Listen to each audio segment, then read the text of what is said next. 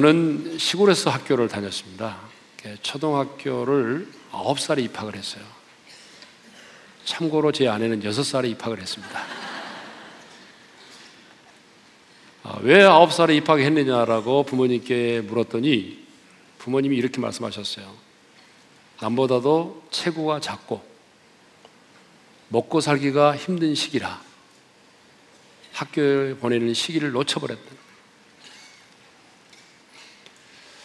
그래도 그렇지 어떻게 여러분 학교를 보내는 시기를 놓칠 수 있단 말입니다. 제가 보니까 교육열이 좀 부족했던 것 같습니다. 예. 아, 제가 지금도 기억이 납니다. 초등학교 입학하던 날, 감정 고무신을 신고 왼쪽 가슴에 커다란 소수건을 달고 그리고 학교에 입학을 했어요. 근데는 저만 그런 게 아니고 입학한 모든 학생들이 다 왼쪽 가슴에 손수건을 커다란 손수건을 달고 입학을 했습니다.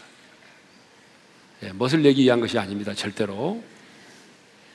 왜 손수건을 달았느냐 그러면 그때는 왜 그렇게 콧물이 줄줄 나오는지 어찌나 콧물이 많이 나오는지 손수건을 달고 다니면 선생님이라도 누구로든 먼저 보는 사람이 그 손수건으로 코를 닦아줬어요. 초등학교 3학년 때까지 책가방이 없어서 책보를 메고 다녔습니다. 책보 하니까 젊은 사람들은 잘 모르는 것 같은데 책보는 책을 싸가지고 다니는 보자기를 말하죠. 자, 아홉 살에 입학을 해서 검정 고무신을 신고 왼쪽 가슴에 손수건을 달고 책보를 메고 학교를 다녔어요. 그런데 그때 그 시절에 어떤 사람은 반듯한 교복을 입고 리라 초등학교를 다녔다는 거 아닙니까?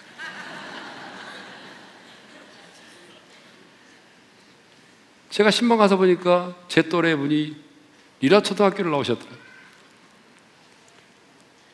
시작이 너무나 달랐던 거죠. 지금도 마찬가지입니다. 시작이 남다른 사람들이 있습니다. 모든 사람이 부러워할 정도로 부유한 가정에서 태어나서 부모님의 사랑을 듬뿍 받으면서 과외 선생님으로부터 수영, 승마, 스케이팅을 배우면서 그렇게 어린 시절을 보내는 아이들이 있어요. 반면에 어떤 아이들은 부모에게 버림받아서 고아원에서 어린 시절을 보내기도 합니다. 영적으로도 보게 되면 어떤 사람은 믿음의 가정에서 태어나서 어릴 때부터 신앙교육을 받고 반듯하게 자라는 사람이 있는가 하면은 어쩌다 보니까 믿지 않은 불신의 가정에서 태어나서 어릴 때부터 제사를 지내고 우상을 숭배하면서 그렇게 자라야만 하는 어린 시절이 있는 거죠. 근데 성경을 보게 되면 시작이 너무나 좋았던 사람이 있습니다. 시작이 너무나 아름다웠던 사람이 있어요. 모든 사람이 그의 출생과 그의 환경을 부러워할 수밖에 없는 그런 사람이 있습니다. 그 사람이 누구냐면 바로 삼손이죠. 삼손은 정말 하나님의 특별한 은혜와 복을 받은 사람이었어요. 그래서 24절에 아, 보게 되면 이런 말이 있습니다. 그 아이가 자라며 여호와께서 복을 주셨다. 우리 24절을 다 같이 읽겠습니다. 시작. 그 여인이 아들을 낳음에 그의 이름을 삼손이라 하니라. 그 아이가 자라매 여호와께서 그에게 복을 주시더니. 자, 삼손이라는 이름의 뜻이 뭐냐 그러면 삼손이라는 이름의 뜻은 작은 태양, 태양처럼 빛나는 이라는 뜻입니다. 그 삼손의 부모가 블레셋의 압제 가운데 있는 자기 백성들을 구원해 내주기를 바라는 그런 여망 가운데 삼손이라는 이름을 지어준 것 같습니다. 근데 삼손이 여호와께 복을 받았다는 거죠. 그러면 여호와께서 삼손에게 복을 주셨는데 삼손이 여호와께로부터 받은 복이 어떤 복이냐? 첫째로 하나님의 특별한 은혜 가운데 잉태가 되었다는 것이죠. 자, 삼손은 태어나기 전부터 특별한 은혜를 받았습니다. 그것이 뭐냐 그러면 하나님의 특별한 은혜로 잉태가 되었다는 거죠. 삼손의 부모는 나이가 없었어요. 삼손의 어머니가 아이를 갖지 못하는 불임의 여자였어요. 2절을 읽겠습니다. 다 같이 시작. 소라 땅의 단지파의 가족 중에 마노아라 이름하는 자가 있더라. 그의 아내가 임신하지 못함으로 출산하지 못하더니 임신이 안 되니까 당연히 출산이 없겠죠.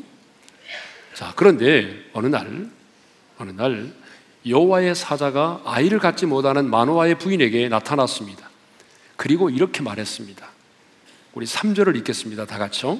여호와의 사자가 그 여인에게 나타나서 그에게 이르시되 보라 네가 본래 임신하지 못함으로 출산하지 못하였으나 이제 임신하여 아들을 낳으리니 자 이제 네가 임신해서 아들을 낳으리라고 하는 그런 잉태의 소식을 전해 주었고 그 말씀대로 삼손은 이 세상에 태어났습니다. 그러니까 삼손은 특별한 하나님의 은혜로 잉태돼서 이 땅에 태어난 사람이죠.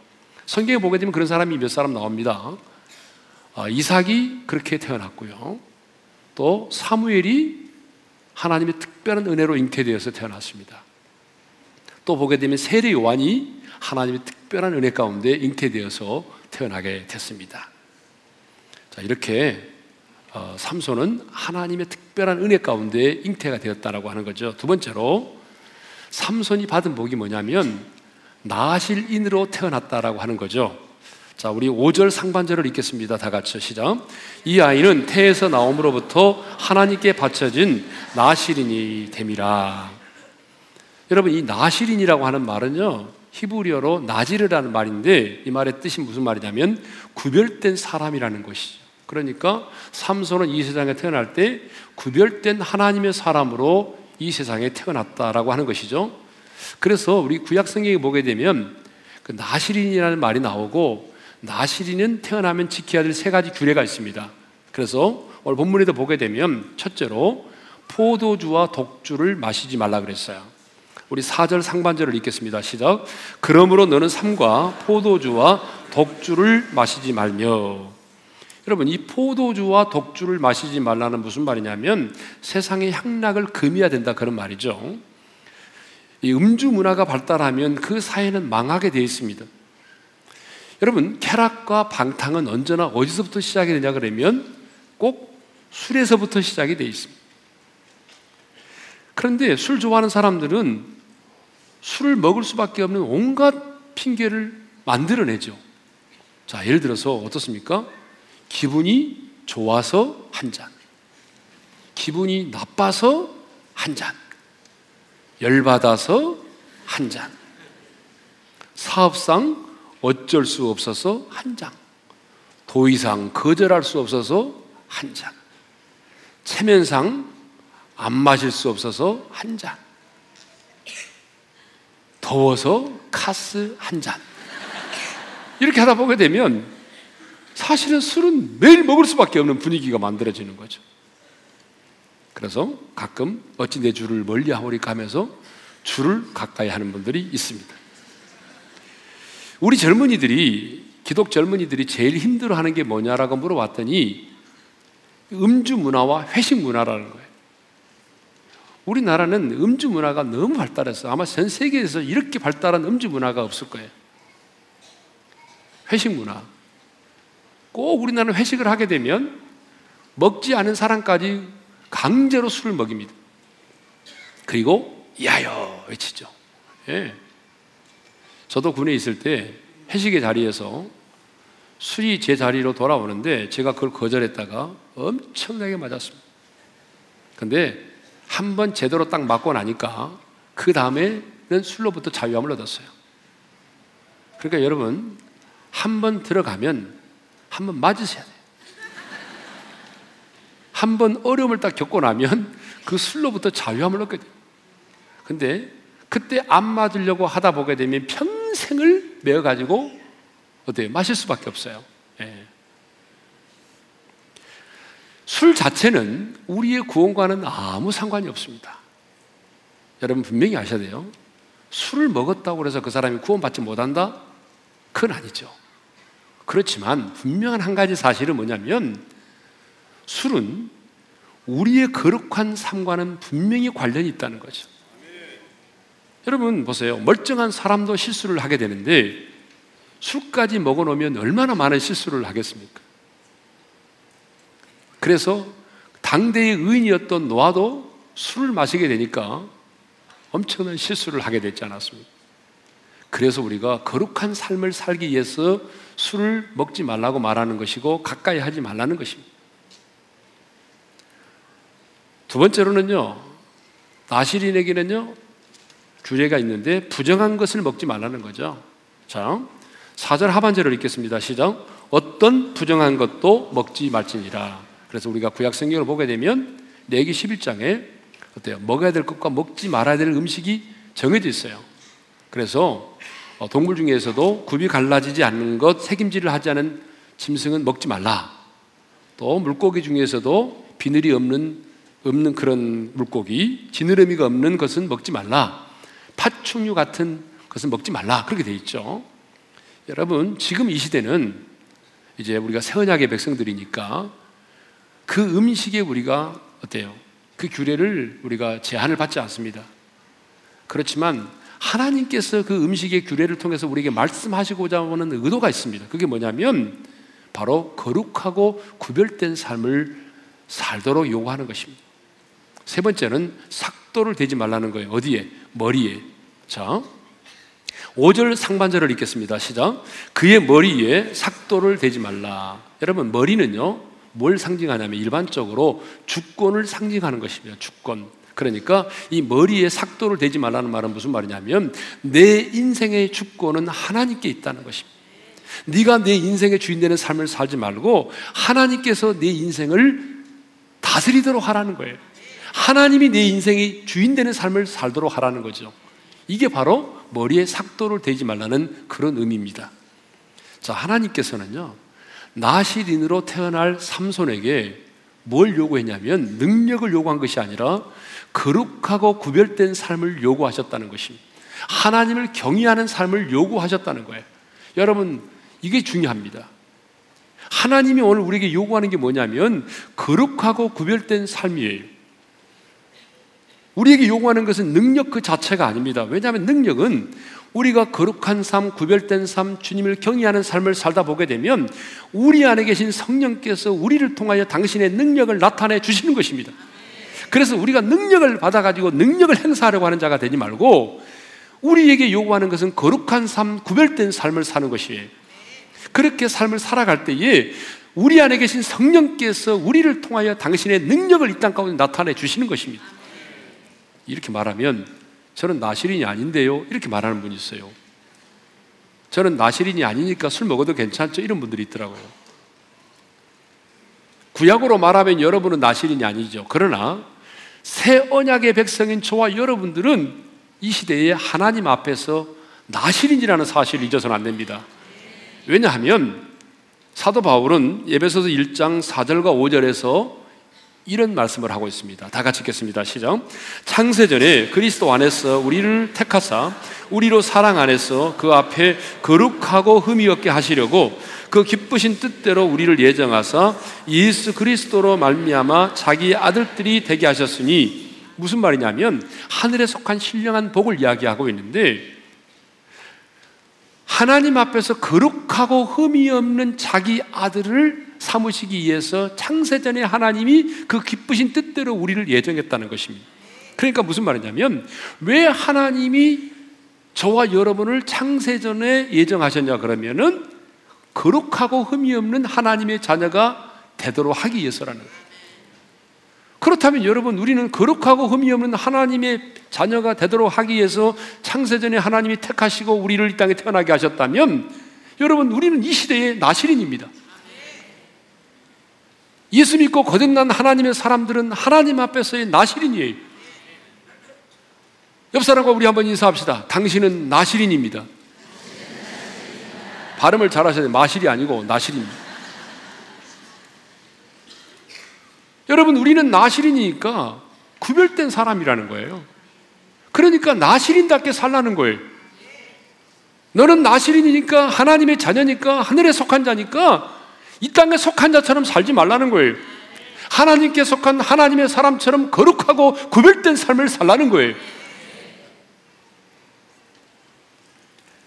자, 세 번째로 삼손이 하나님께로부터 받은 축복이 있는데 영적인 부모를 두었다는 것입니다. 경건한 부모를 두었다는 거죠. 삼손의 부모는 굉장히 악한 시대를 살았지만 영적인 부모였고 경건한 부모였어요. 어떻게 알 수 있느냐? 이제 우리 구체적으로 한번 살펴볼 텐데 먼저 삼손의 어머니를 살펴보겠습니다. 여러분 한번 물어볼까? 삼손의 어머니 이름이 뭐죠? 삼손의 어머니 이름은 성경에 기록하고 있지 않습니다. 성경은 이렇게 말하고 있어요. 마노아의 아내 이렇게 말하고 있어요. 남편의 이름만 언급되어 있지 그 부인의 이름은 언급되어 있지 않아요. 그러니까 삼손의 어머니의 이름은 언급되어 있지 않지만 삼손의 어머니는 그의 남편보다도 마노아보다도 훨씬 믿음이 좋았고 훨씬 더 영성이 있었다는 사실이에요. 그 증거가 있어야 되잖아요. 증거. 그 증거가 뭐냐면 여호와의 사자가 네가 임신해서 아들을 낳게 되리라고 하는 잉태의 소식을 전해줄 때 여러분 그 남편인 마노아에게 먼저 전했습니까? 아니면 그 부인에게 먼저 전했습니까? 여기서 답을 못한다면 자녀에게 왜 공부 못하느냐고 말해서는 안 됩니다. 제가 지금 답을 다 얘기하고 얘기했잖아요. 자, 그 부인에게 나타났어요. 근데 첫 번째 나타날 때 그 부인에게 나타나서 얘기를 했는데 부인이 그 얘기를 남편에게 했단 말이죠. 그러니까 남편이 듣고 난 다음에 다시 한번 여호와의 사자가 나타나 주기를 기도를 했습니다. 그리고 하나님은 그 남편의 기도를 들으셨어요. 그렇다면 남편의 기도를 들으셨다면 여호와의 사자가 나타날 때 이번에는 누구에게 나타나야 되겠습니까? 그 기도를 한 당사자인 마노아에게 나타나야 되는데 두 번째 나타날 때도 남편에게 나타나지 않았습니다. 부인에게 먼저 나타났어요. 왜 그럴까요? 부인이 그 영적인 사실들을 이해할 수 있는 영성이 있었기 때문에 그래요. 뿐만 아니라 마노아는 여호와의 사자가 나타났을 때도 여호와의 사자인 것을 금방 알아보지 못했어요. 그런데 그 부인 삼손의 어머니는 하나님의 사자를 금방 알아보아서 왜 영성이 있었으니까. 22절을 보게 되면 마노아는 자신들에게 나타났던 여호와의 사자가 신비한 모습으로 하늘로 올라가자 하나님을 보았으므로 이제 우리가 죽을 수밖에 없게 되었다라고 두려워 떨었습니다. 22절을 읽겠습니다. 시작. 우리가 하나님을 보았으니 반드시 죽으리로다. 그런데 반면에 그의 아내는요, 우리가 죽지 않으리라고 말합니다. 여러분 23절을 읽겠습니다. 다 같이 시작. 그의 아내가 그에게 이르되 여호와께서 우리를 죽이려 하셨더라면 우리 손에서 번제와 소제를 받지 아니하셨을 것이요 이 모든 일을 보이지 아니하셨을 것이며 이제 이런 말씀도 우리에게 이르지 아니하셨으리다 하였더라. 하나님께서 우리를 죽이려고 하셨다고 한다면 왜 우리가 드리는 소제와 번제를 하나님이 받으셨겠느냐는 것입니다. 하나님께서 우리를 죽이려고 하셨다고 한다면 왜 태어날 아이를 나시린으로 구별하여 드리라고 말씀하셨겠느냐는 것입니다. 아니하셨을 것이라는 표현을 세 번이나 사용하는 것을 보게 되면 마노아의 부인 삼손의 어머니는 하나님께서 결코 우리를 죽이지 않을 것이라는 확신이 있었습니다. 여러분 똑같은 일, 똑같은 현상을 경험했지만 남편은 죽으리라고 하는 생각에 두려움에 떨고 있고 부인은 죽지 않으리라는 확신을 가지고 있었습니다. 남편은 두려워 떨었지만 아내는 두려워 떠는 남편을 도리어 위로하고 용기를 심어 주었어요. 그렇다면 여러분, 누가 더 믿음의 사람입니까? 누가 더 믿음의 사람이죠? 아내. 답은 항상 아내입니다. 자, 누가 더 믿음의 사람입니까? 누가 더 영적인 난목을 가진 사람입니까? 누가 더 깊은 영성을 가진 사람입니까? 예, 답은 항상 아내입니다. 삼손의 어머니예요. 네. 그러면 어떻게 해서 삼손의 어머니는 이런 놀라운 영성을 갖게 되었을까요? 어떻게 해서 삼손의 어머니는 하나님의 뜻을 분별해내는 영적인 안목을 갖게 되었을까요? 그것은요, 삼손의 어머니가 가지고 있었던 핸디캡, 불임입니다, 불임. 여러분, 여성으로서 결혼을 했다면 아이를 낳아야 됩니다. 그 시대에는요, 한 여자가 결혼을 했는데 아이를 낳지 못하면 그 불임의 온이 남자에게 있을지라도 그 시대는 무조건 여자의 몫이에요. 그래서 그 여자는 저주받은 여자로 취급을 당하는 거예요. 그러면 이 여자가 성경에는 기록되어 있지 않지만 하나님을 경외했던 사람인데 이 삼손의 어머니 이 만화의 아내인 이 여인이 아이를 갖지 못했을 때 가만히 있었겠냐 그 말입니다. 한나처럼 하나님의 전에 나가서 심한 통곡과 눈물로 간구를 드렸을 것입니다. 성경에는 기록되어 있지 않지만 하나님 저도 다른 여인들처럼 아이를 갖고 싶어요. 저도 아이를 낳아 기르고 싶어요. 그런데 왜 저에게는 아이가 생기지 않는 거죠? 여러분 여인들은 알 거예요 이 심정이. 아까도 예배를 드리고 나가던 자매가 목사님 제가 지난번에 기도 받았는데요 임신돼서 하면서 막 엉엉 우는 거예요. 예? 여러분 임신이 되지 않다가 임이 되면 그, 그 마음은요, 그 여자만 아는 거죠. 예.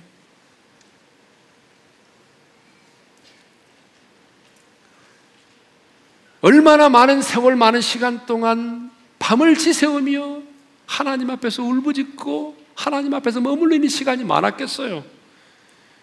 이런 시간이 있었기 때문에 하나님 앞에서 머물러 있고 부르짖어 기도하는 시간이 많았기 때문에 결국은 하나님의 사자를 만나게 되었고 하나님의 사자로부터 잉티아의 아들을 낳으리라고 하는 음성을 듣게 된 것입니다. 그러니까 결국은 뭐죠? 불임의 문제가 불임의 고난과 고통이 이 여인으로 하여금 깊은 영성을 갖게 만들어 준 것입니다.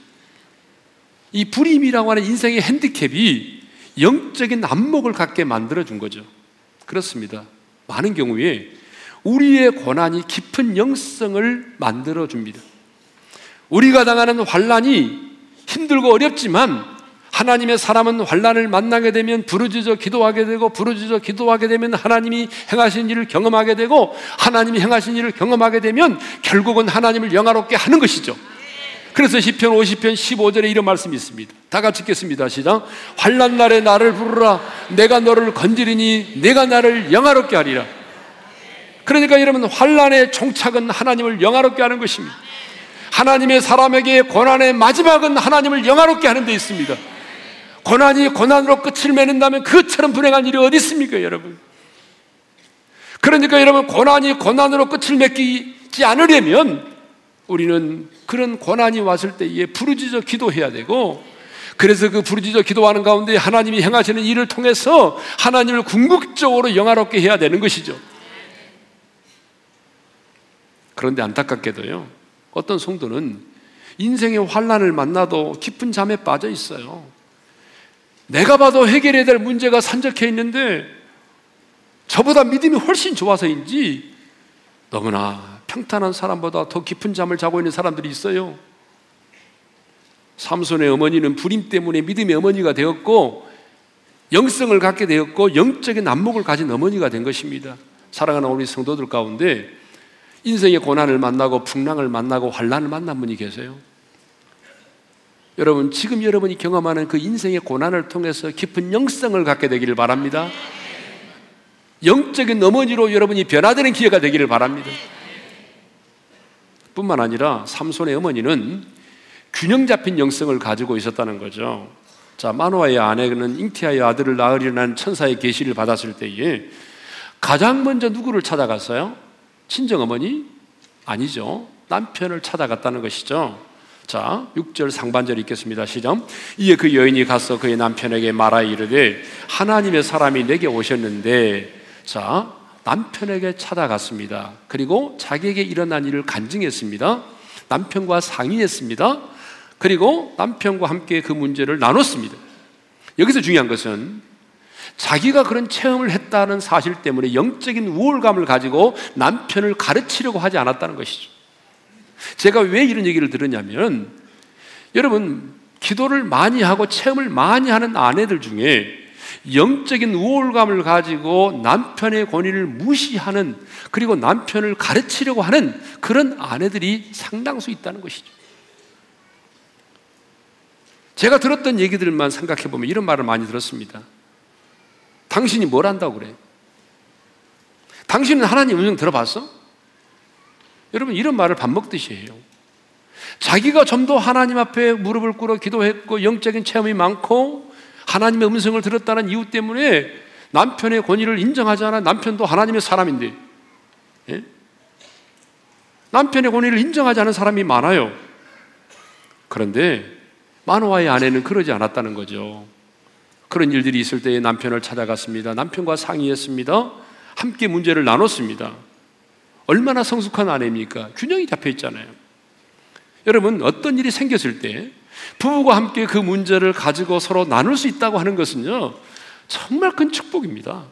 오늘 우리 중에 영적인 체험을 하고도 기도 응답을 받고도 하나님의 말씀을 함께 나누고 싶어도 여러분 나눌 수 없는 부부가 얼마나 많이 있습니까?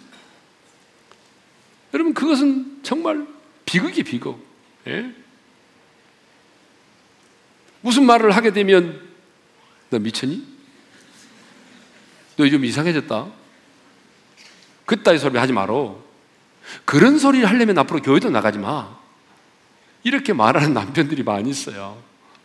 예?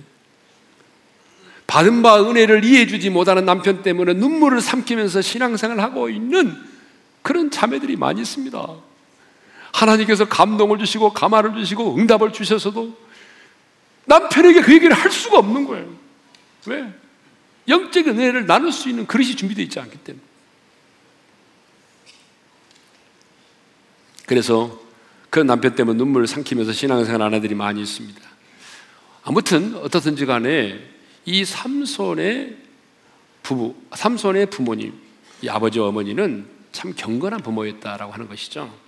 자, 두 번째로 삼손의 아버지를 한번 살펴보십시다.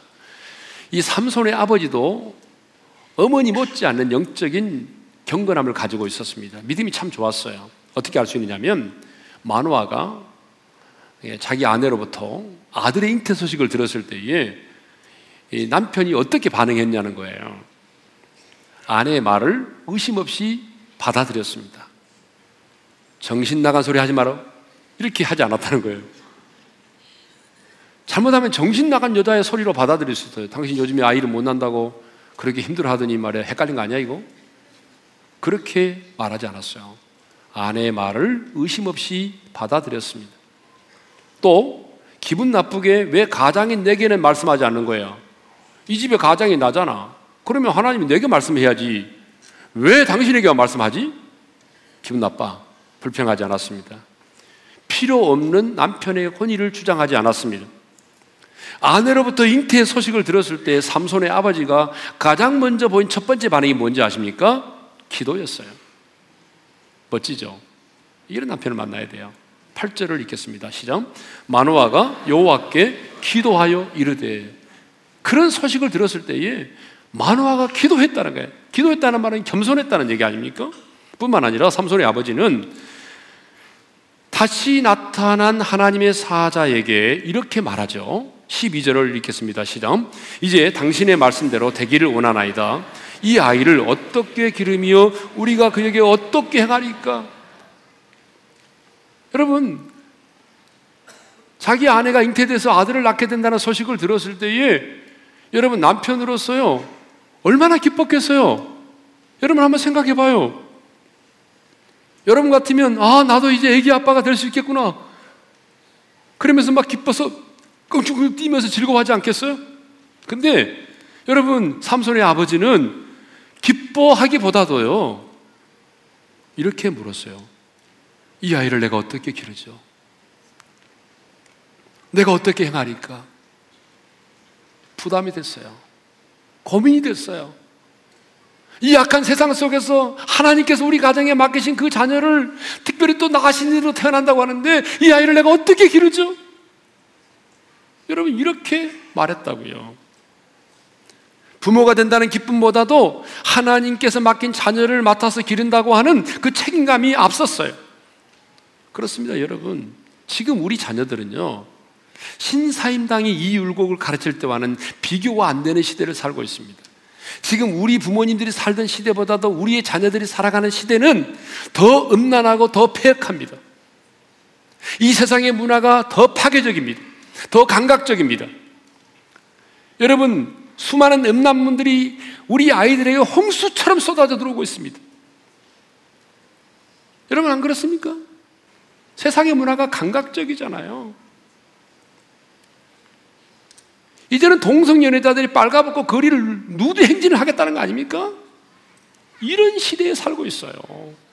이렇게 파괴적이고, 이렇게 음란하고, 이렇게 폭력적인 시대. 예? 학교 성적만을 가지고 한 사람의 가치를 판단하는 시대.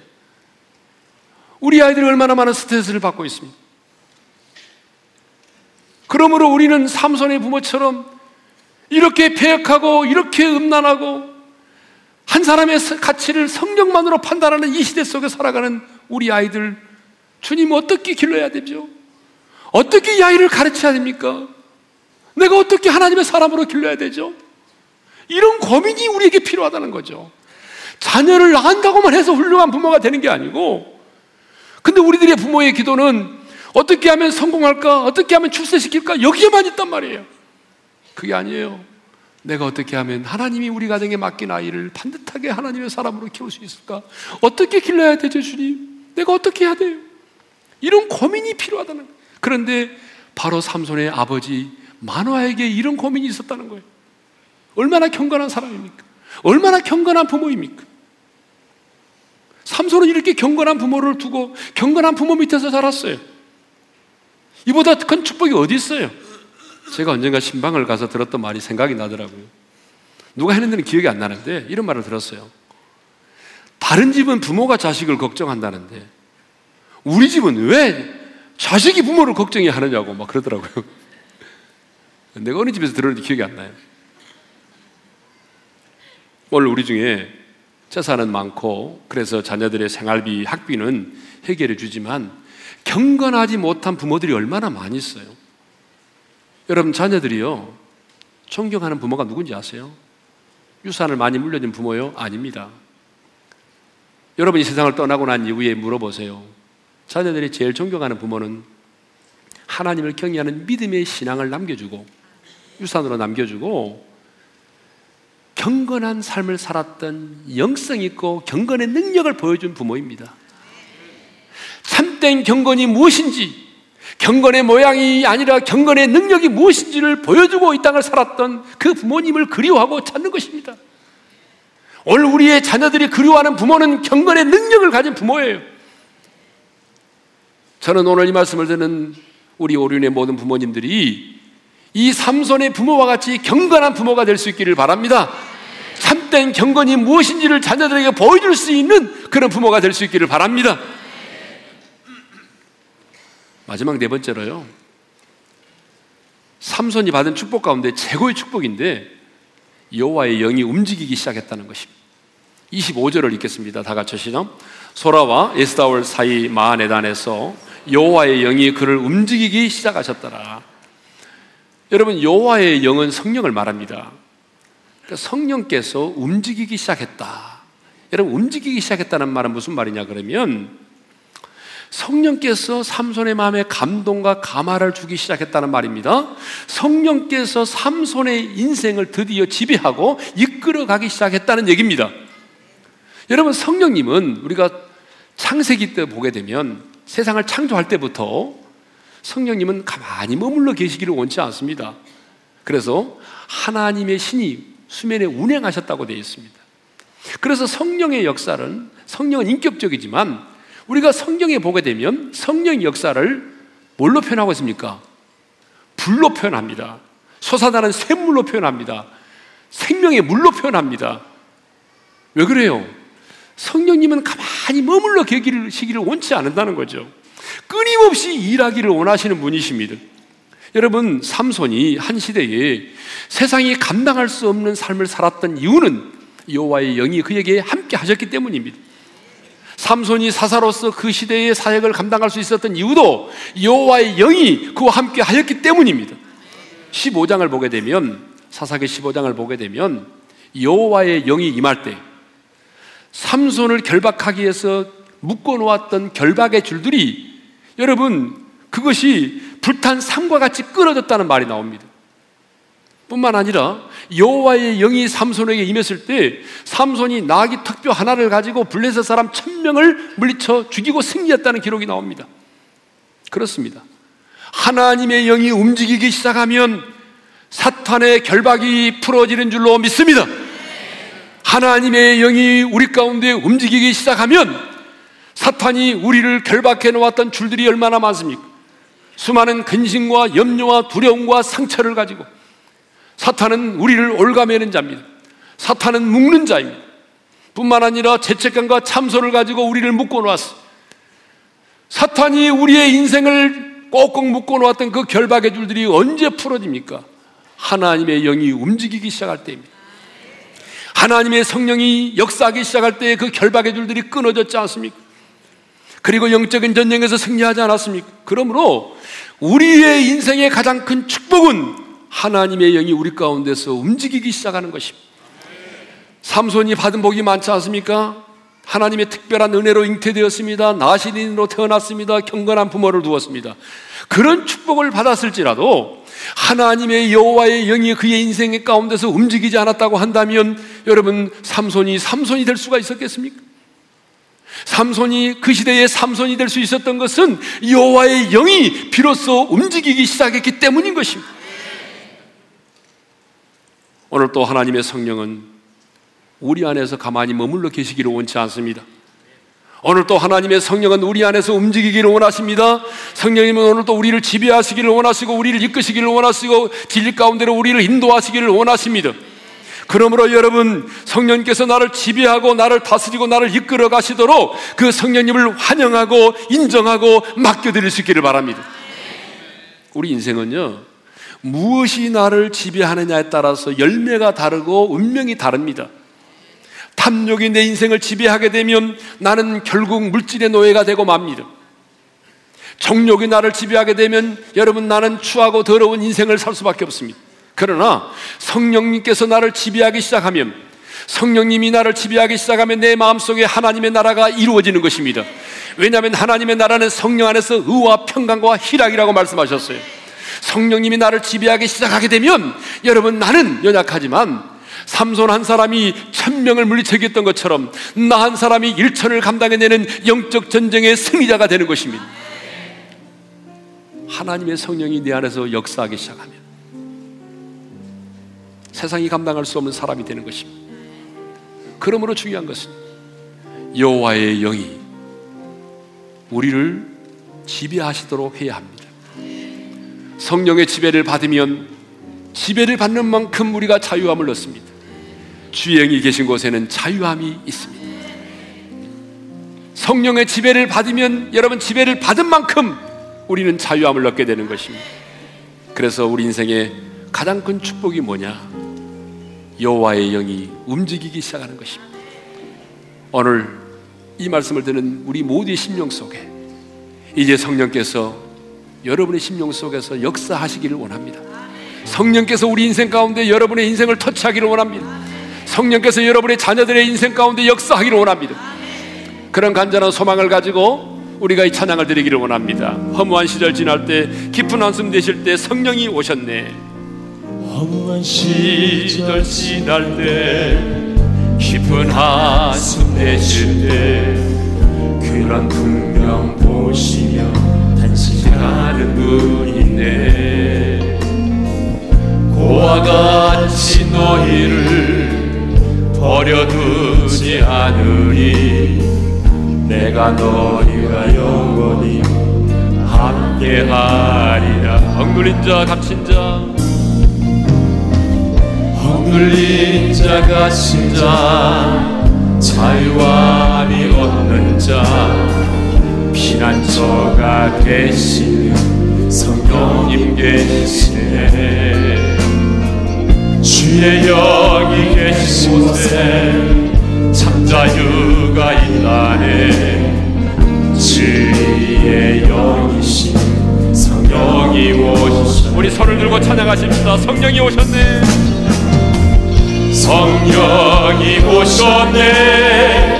성령이 오셨네. 내 주에 보내신 성령이 오셨네. 우리 인생 가운데 지 찾아오셔서. 그 나라 꿈꾸게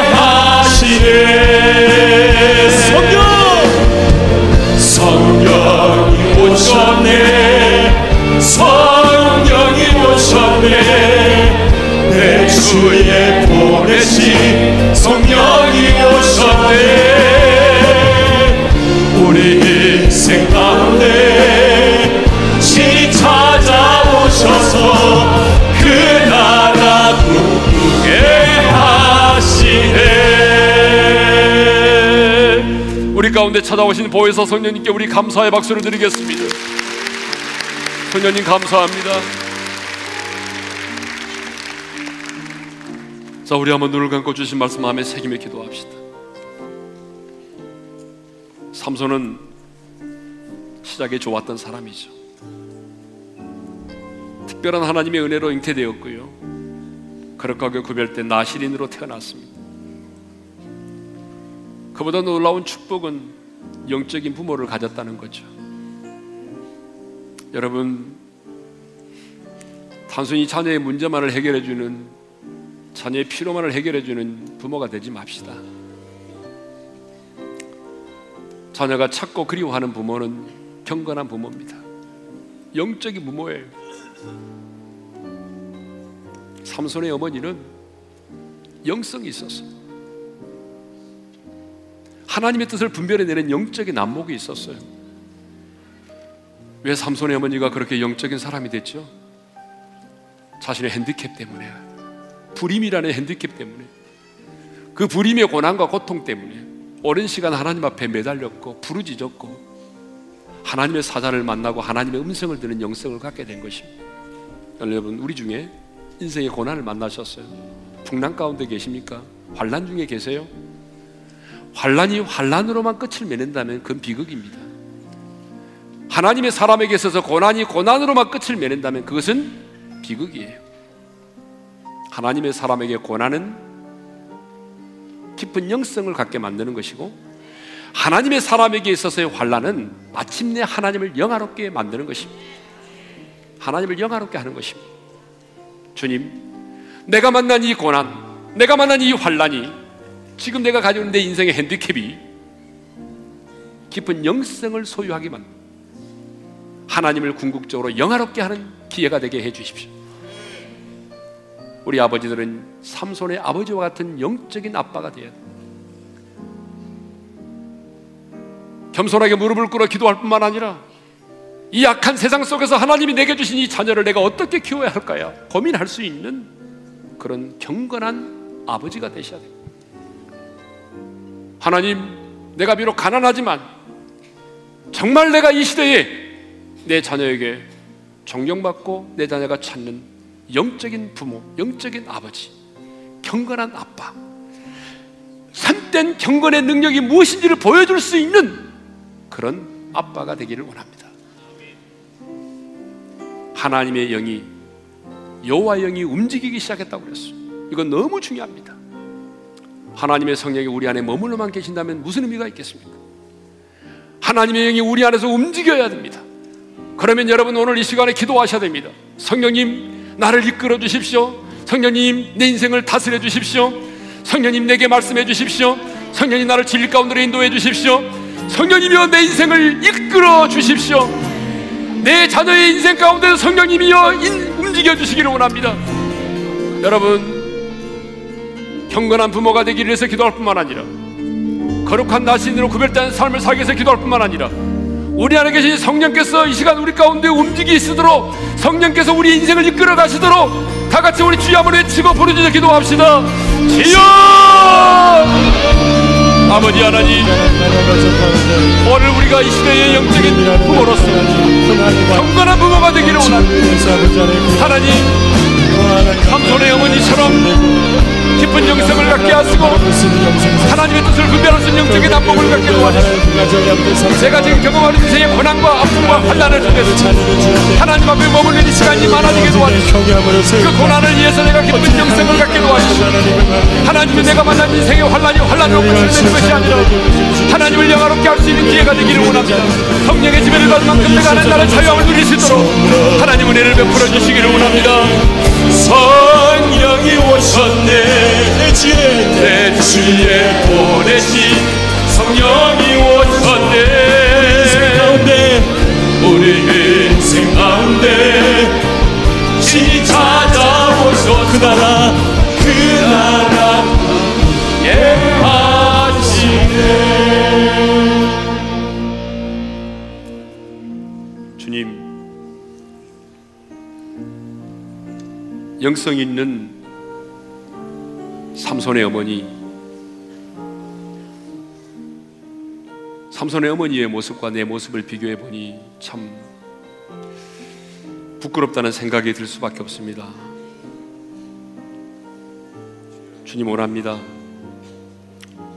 사랑하는 우리 성도들도 지금 내가 경험하고 있는 인생의 그 고난과 환란을 인해서 내 인생의 약점인 핸디캡을 통해서 하나님 앞에 머물르는 시간이 많아지게 하시고 내가 경험하는 인생의 그 고난이 깊은 영성을 갖게 만들고 하나님의 뜻을 분별해낼 수 있는 영적인 안목을 갖게 만들고 믿음의 어머니가 될 수 있는 디딤돌이 되게 하여 주옵소서. 오늘 우리 아빠들도 단순히 내가 생활비를 마련해 주는 것으로 끝나지 말게 하시고 내 사랑하는 자녀들에게 진정한 하나님의 사람의 모습이 어떤 모습인지 진정한 경건의 능력이 무엇인지를 우리 자녀들에게 보여줄 수 있는 영적인 아빠가 되게 도와주십시오. 주님, 여호와의 영이 움직이기 시작하셨다라고 말씀하셨는데 오늘 그 일이 우리의 심령 속에 이루어지기를 원합니다. 여호와의 영이 움직이지 않는다면 어떻게 우리가 세상을 이길 수 있겠습니까? 성령님 환영합니다. 성령님 인정합니다. 오늘 우리 안에서 역사하여 주옵소서. 성령님 우리를 이끌어 주십시오. 그래서 사탄이 우리를 향하여 결박해 놓은 그 많은 결박의 줄들이 끊어지게 도와주시고 여호와 영이 우리 가운데 함께함으로 말미암아 삼손의 한 사람이 천을 이기는 승리를 경험했던 것처럼 일당천의 승리를 경험하게 도와주십시오. 이제는 우리 주 예수 그리스도의 은혜와 하나님 아버지의 영원한 그 사랑하심과 성령님의 감동하심과 교통하심과 축복하심이 나시린처럼 구별된 삶을 살고 경건한 부모가 되고 하나님의 성령에 이끌림 받는 사는 삶을 살기를 원하는 모든 지체들 위해 이제로부터 영원토로 함께 하시기를 축원하옵나이다. 아멘.